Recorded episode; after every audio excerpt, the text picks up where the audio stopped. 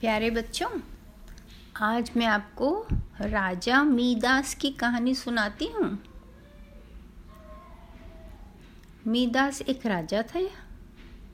अच्छे से रहते थे, उनकी बहुत प्यारी सी एक बिटिया थी, जिसे वो बेहद प्यार करते थे। पर राजा में एक बुराई थी। उनके लालच का अंत नहीं था।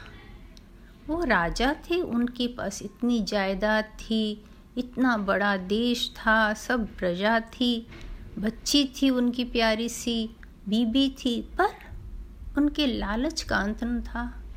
बस यही सोचते, और मेरे पास सोना होता, और मेरे पास जायदाद होता।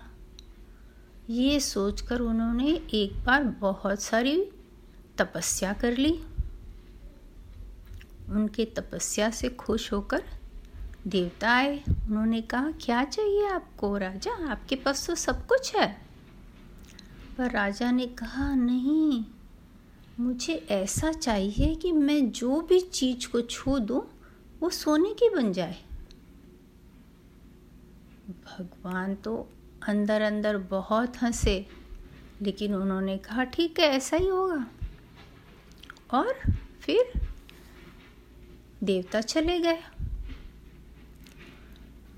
अब क्या हुआ कि मीदास राजा इतने खुश इतने खुश कि पूछो मत।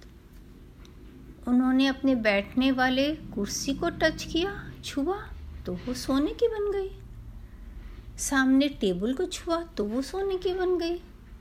महल के दीवार को छुआ तो वो सोने की बन गई।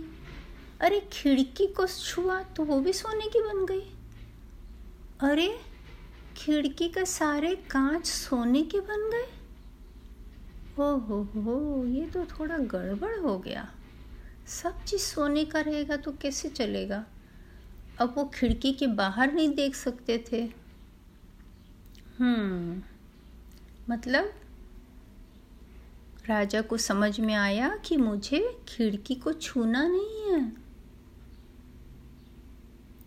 उसके बाद राजा को बहुत ज़ोर से भूख लगी।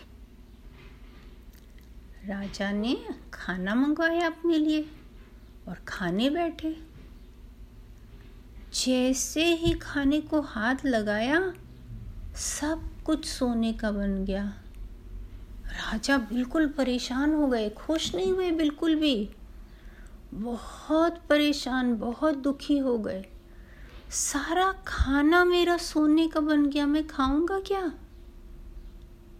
ओ हो हो हो। उनको और भी भूख लगी। वो पानी उठा के पीने गए। तो पानी भी सोने का बन गया। अब क्या करें? और इतने में उनकी लाडली बिटिया उनके पास आने लगी। राजा एकदम डर गए। कहीं बेटी मेरे को छू के सोने की न बन जाए। वो वहाँ से भागने लगे। लेकिन बिटिया उनसे ज़्यादा तेज दौड़ के उनके पास आई। उनको, उसको लगा कि पापा मेरे से खेल रहे हैं और पापा को बिल्कुल अच्छी तरह से पकड़ लिया। जैसे ही उसने अपने पापा को पकड़ा, आपको मालूम है ना क्या हुआ? वो सोने की बन गई। अब तो राजा बहुत परेशान, उनको रोना ही रोना आने लगा। उनकी आँख से जो आँसू गिर रहे थे, वो भी सोने के बन रहे थे। पर राजा को जरा भी खुशी नहीं थी। उनको समझ में आ रहा था कि उन्होंने कितना गलत वरदान मांग लिया भगवान से। अब उनकी बेटी को वो कैसे ठीक करें? उनको इतनी भूख लगी है, खाना कैसे खाएँ? हर चीज़ दुनिया में सोने की हो जाए तो नहीं अच्छा रहता है। हर चीज़ जैसी है, वैसी ही अच्छी रहती है।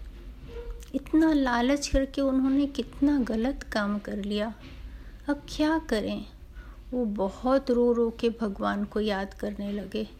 भगवान, मुझे माफ़ कर दो। मैं अब ऐसा लालच कभी नहीं करूँगा। अब कभी भी मैं नहीं ऐसे सोचूँगा कि मेरे पास कम है, मुझे और चाहिए और चाहिए। बहुत बहुत बहुत बहुत प्रार्थना करने के बाद भगवान ने फिर से सब कुछ ठीक कर दिया। और उसके बाद राजा को समझ में आया कि कितना ज़रूरी है कि पेड़ पौधे हरे रहें, पानी जो है, पानी के जैसे रहे, घर जो है, घर जैसे रहे। हर चीज़ सोने का अच्छा नहीं होता है।